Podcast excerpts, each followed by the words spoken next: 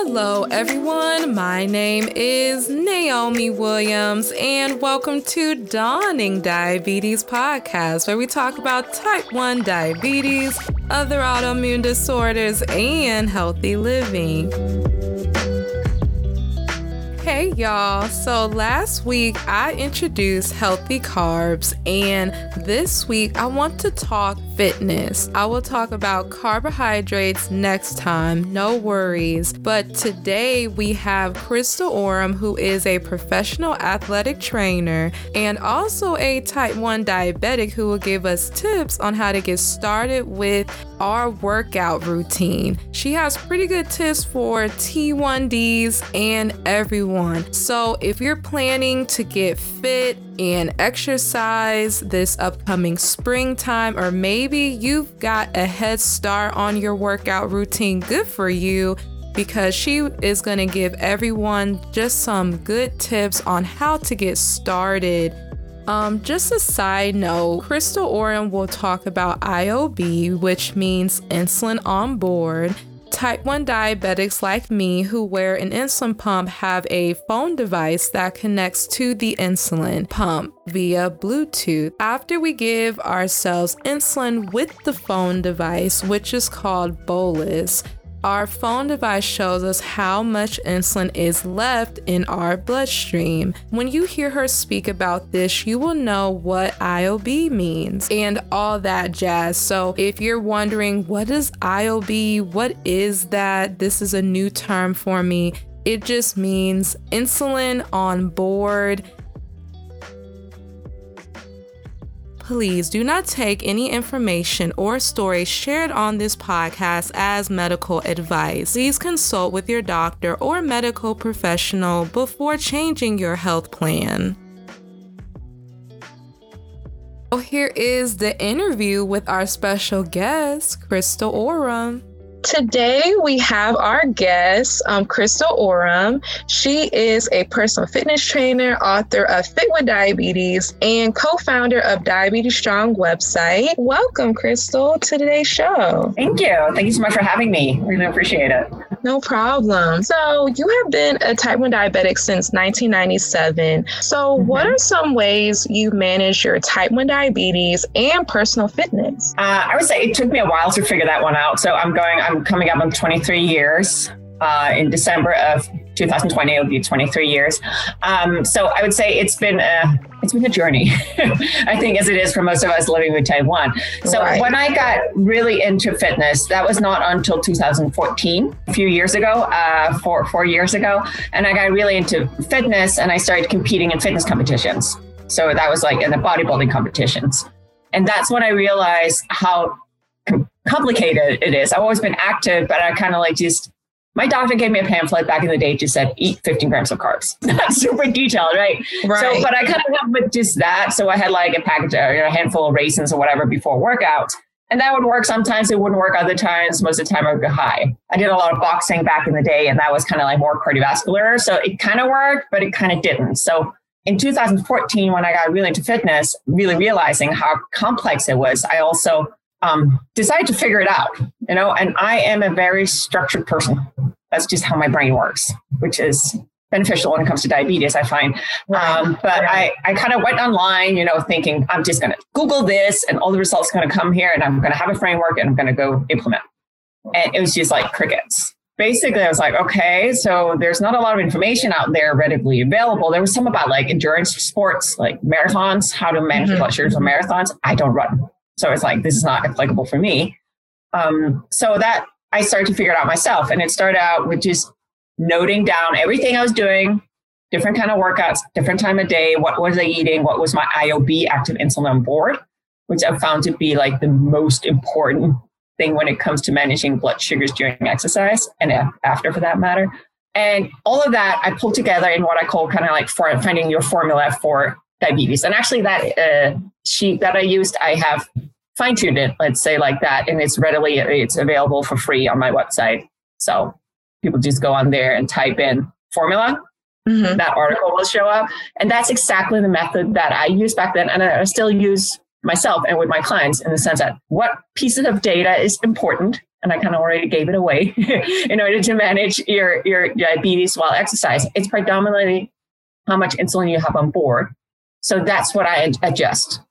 I know which kind of workouts will make my blood sugars go up. I know which kind of blood sugar, uh, what kind of workouts will generally make my blood sugars drop. And then I adjust my IOB based on what kind of workout I'm doing. Um, and also what time of day. right. so there's a, yeah, there's a lot of moving parts. Um, but for me, it's been a question of, you know, I don't have to do the same thing all the time, but initially to figure things out, what I always say is like reduce amount of variables. So that means, for example, start out by doing one type of workout in the morning. Mm-hmm. If you have time in the morning, and see how your blood sugars react, and then adjust, adopt, adapt a strategy based on what you find. It's not going to work 100% of the time because this is diabetes. Diabetes, right? It's like a trial and error all the time. Yeah, it is. But it's I find that if it's structured trial and error, it's it's doable. Mm-hmm if you just like if you don't take notes and if you just you know do 17 different things and everything is new then you're never going to see trends because it's going to be like or apples and oranges like comparing weird data right? Structure trial and error. Okay and then just implementing that. Yeah, that's a good tip. So, pretty much just looking at your pump and the IOB on board, if you have a pump, and just kind of adjusting your insulin based on that, pretty much. Yeah, I would say there's two things you can do, right? You can do what I did in the beginning. You can eat more carbohydrates if you tend to go low, or you can adjust your IOB. You might want to work with your medical professional to do that if you're not comfortable doing that yourself. But there's two things. If you're in a pump, so I don't, I use uh, insulin pens. So I'm what's called MDI, multiple daily injections, right? But if you're on a pump, on the screen, it'll say IOB.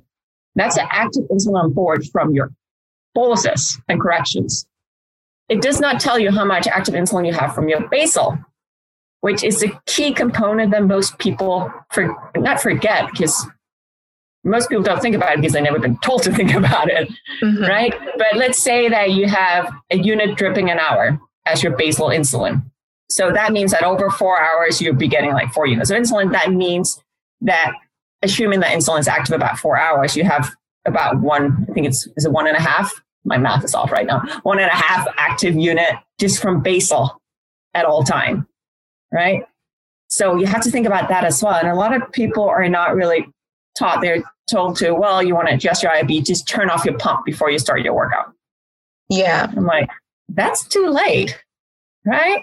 Mm-hmm. Because that means that all the insulin that's been delivered through your basal for the four hours before your workout are going to hit you like a hammer once you start your workout.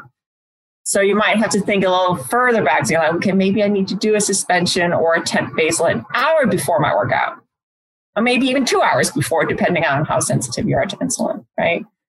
Um, so that's the pump side. As for MDI, which again is what I do, um, so I use a smart pen mm-hmm. which I know not everyone has access to, but I use something called an InPen, and I think it's absolutely brilliant. Basically, it has all the functionalities of a pump except for actually delivering, you know, continuously as a pump does.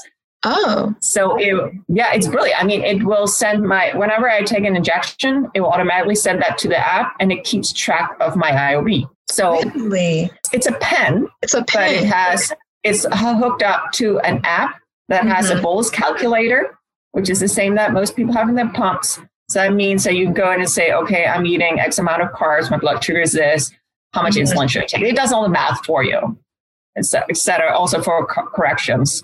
So all of that goes on in the pump. So the only difference uh, in the app, sorry, the only real difference between a pump and that is that you have to do the manual injection. Right. You, know, you can't just click a button and it delivers. Um, but I find that to be brilliant. Um, and the thing is that it's only really, in my experience, rapid acting insulin like your Humalog or your Novolog that gets really impacted by exercise. Whereas a basal, so a long acting insulin, so as an MDI, we take a long acting insulin as well, right? Right? Those don't really get impacted by exercise the same. So often people go like, well, how can you exercise so much with without wearing a pump? I'm like, actually, for me, it's easier. I tried a pump. That was a nightmare. Right. because, yeah. Because I, yeah, I had rapid acting insulin going 24 7. And I was like, this is a nightmare to manage because I had to do temp basals. And, but of course, it can be done. That's more of a temperament thing, I think. Yeah, it's like people's preference. Like some people prefer totally. the pump, some people prefer the pen, some people may prefer shots because they can't afford a lot of other things. Yeah. Um, and then other people may use the smart pen, which is interesting. I never heard of the smart pen before, but how can someone um, get like information on the smart the smart pen if they're interested? Uh, yeah, it's a relatively new device. I think it's been on the. It's only in the U.S. right now, but they are working to go global. Uh, it's manufactured by companies called Companion Medical. But if you just search on InPen, I N P E N, it should co- show up. And it's covered by insurance. I think through most commercial insurance, it's like 30 bucks. So it's not like an insulin pump that's in the thousands. It's a, wow. it's a little different price point. okay. Well, that is good to know. Um, that is really good to know. So yeah, I should for, totally be getting commissions here. yeah. I know, right? Um, so um, for people whose New Year resolution for 2021 is to start mm-hmm. working out more, how should they get started? I know you mentioned um, some ways they could get started um, with what you do in your daily life, but what are some other ways they could get started? Well, I think it's a twofold answer in the sense that, um, well, one thing is as a person, you know, how do you get started with exercise? right? Uh, not necessarily diabetes, but just as a human being, how do we get into it? How do we stick with it, right? So, one of the things I often talk about is well, I think it's important, first of all, to set realistic goals and actually sit down and think about why is it I want to, let's say I want to get more active. Why is it that I want to get more active? I always recommend really focusing on positive motivation. Positive motivation is, well, when I move, it makes me feel really good when I move, my blood sugars behave a little more, you know, nicely. Or when I do it, I just I feel happy.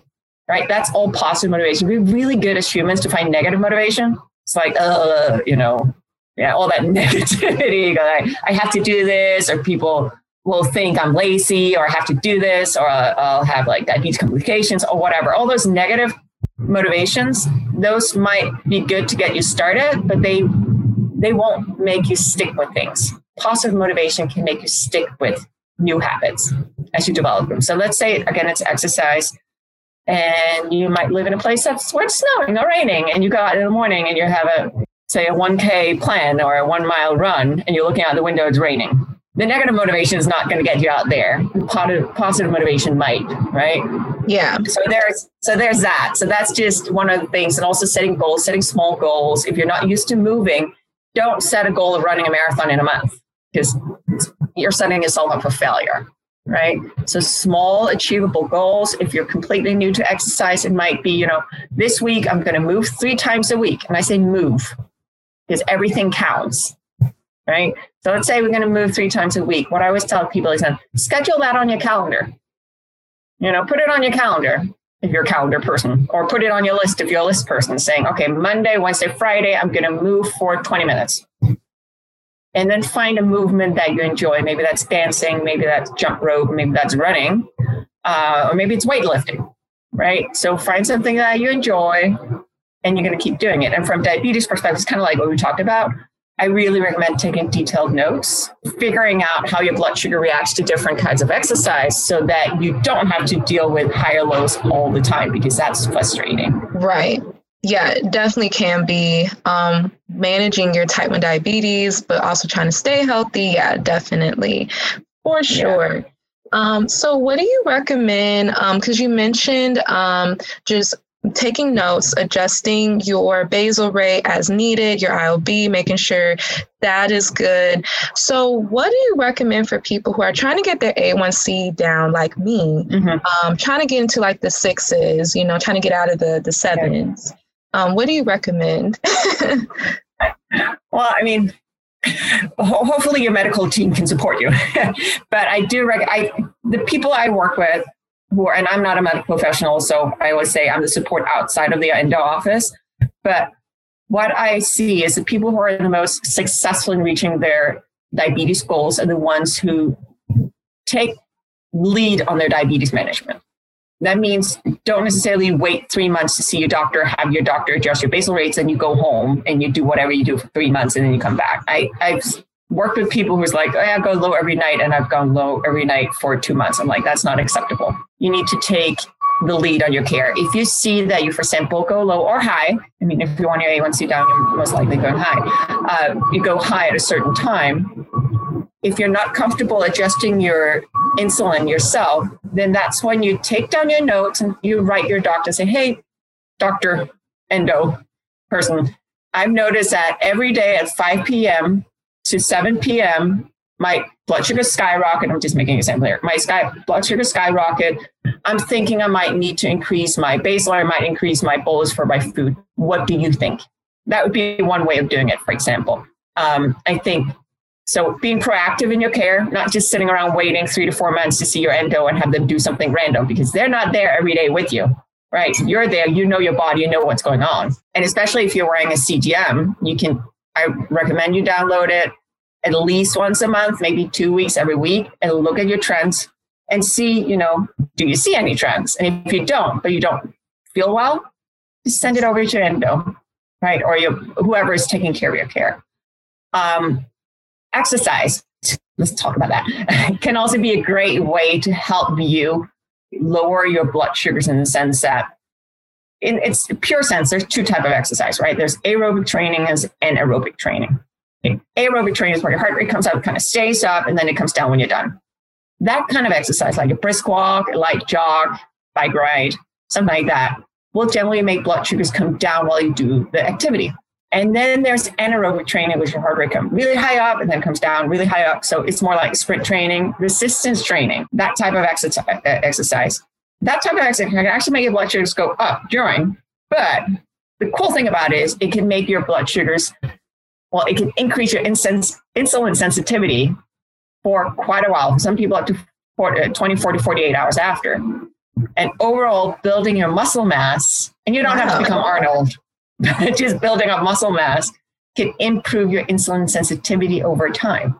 Wow. So I always call that like resistance training sort of the, the golden ticket to improving insulin sensitivity without taking more drugs, medication. I'm, all for medication, but what those type of exercise do is that they improve the way that our bodies use the insulin that we inject. So I think exercise can be a brilliant way, brilliant addition to your insulin regime in order to get your A1C to where you want it. Okay. What about yeah, yeah. Um, food? Um, what do you recommend when it comes to food? Um, someone who wants to go on a low carb diet, what do you recommend? Um, my my perspective on food, and I'm not a nutritionist, um, so I'm usually sort of a little careful what, what kind of advice I give. But my my approach is that you need to find the diet that's right for you.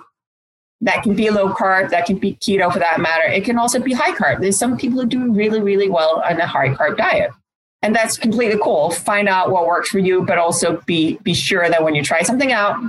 And I always give an example for me. I tried out keto less than a month and everything was just awful. it did not work for my body oh, whatsoever. Oh, wow. It was awful. Oh my goodness. It was awful. Dude, I, I gained weight, which was not the goal at that point. I my digestive system completely stopped because of lack of fiber. Um, and my insulin sensitivity tanked. I've never been so insulin resistant as I was when I ate, was eating a really, really high, uh, high fat diet. So it right. did not work for my body. Right? Even my endo was like, can you please stop? So I did. You know, I cut my losses like, okay, this is not for me. Moving on, doing something else. Um, I think if you want to start a new type of diet, so let's say that you've been eating like medium to high carb and you want to go low carb, just do it in increments. Mm-hmm. And make sure again, if you have a CGM, that's your friend. If you have a meter, oh, everybody should have a meter, so you can measure your blood sugars, right? Yes, make definitely. Sure, yeah, make sure to maybe up the amount of finger sticks that you do, just so you again, it's not judgment; it's just data, right? We need to just look at it as data. So when you start something new, whether or not it's a new diet or a new type of exercise, use your meter to see how your blood sugars react, adjust your care, and don't be afraid to cut your losses. If something doesn't work for you, that's okay. It might work for your neighbor, it might work for your mom. That's fine. But if it's not working for you, it's not working for you. Yeah. Yeah, and definitely. right. definitely. Um, yeah. Um, just find what's right for you. Definitely.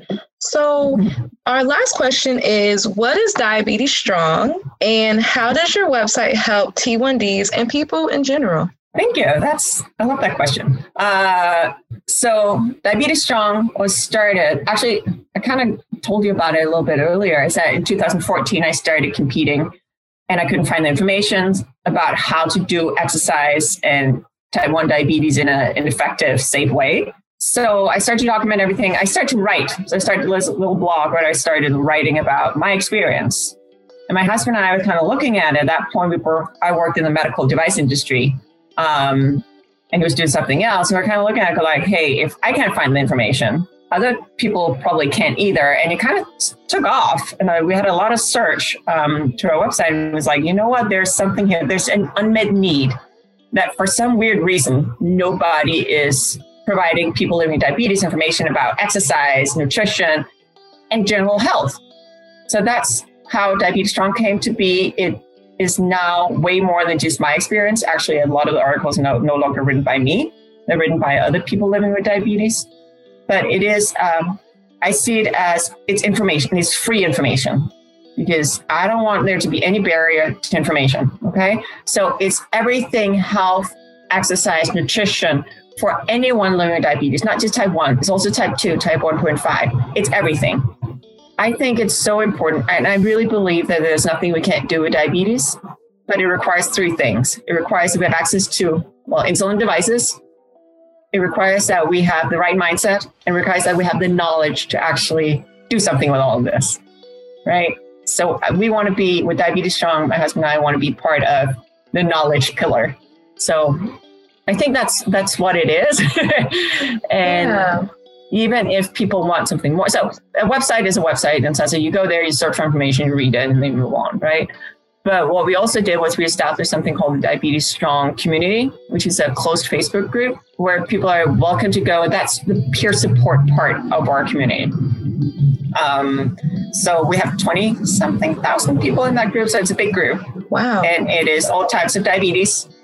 And I would say you don't have to go through life with diabetes alone. You can choose to, but you don't have to because we have groups like that where you can meet others and you can just sometimes it's just nice to go somewhere and say, Hey, I keep going low when I vacuum. Is it only me? And everybody's like, No, it's not just you. it's like, right. It's a universal yeah. thing, right? And yeah. sometimes it's just nice to have those conversations. Yes, it is. Definitely good to have like community and stuff. So, yeah. Thank you so much um, for doing this interview today. I really appreciate it um, for you taking the time out to do this. So thank you. You bet. Thank you for having me on. It's a pleasure. No problem. All right, y'all. So I learned from Christel Oerum about a way to manage my blood sugar before or after working out. So she mentioned for type 1 diabetics that for us, we can use tools if you are wearing an insulin pump to manage your blood sugars during your workout. So she mentioned IOB, of course, and then she also mentioned extended bolus. So I personally use extended bolus before I work out, and it has helped me when I reduce my basal rate by 45 to 50% or that works for me, but it differs for every type 1 diabetic and how that fitness, that exercise affects your blood sugar. Definitely touch base with your doctor if you don't know how to use extended bolus. And don't feel bad for those of you who are type 1 diabetics like me um, because it took me a while to figure out extended bolus because I wear an Omnipod and I have a PDM. So it was hard figuring out how to calculate it, but I just kept practicing until I figured out a safe way for me to use extended bolus. So, yeah, definitely touch base with your doctor, but that is a tool you can use before you start working out. I like when she said, have a fitness routine that you love to do. For me, I love to dance, walk, and bike ride when I exercise. So, what are some fun ways that you can work out and have a routine that doesn't feel forced? She also mentioned keep a structured trial and error, and this applies to working out, managing blood sugars, and health. Hopefully, you guys, fingers crossed, we will have a nutritionist or dietitian come on the show to share some more information on complex carbohydrates and the health benefit of this because I want to learn more information too. So I hope you guys enjoyed this interview like I did. And next week we will continue talking about carbohydrates part two. This has been Naomi Williams with Dawning Diabetes. Thanks for listening today. Tune in for next week's episode. Episodes are posted every Thursday. If you haven't already, check out more episodes. Check out the Dawning Diabetes Facebook, Instagram, and Twitter pages where you can join the community and find more content. Please subscribe and download. See ya.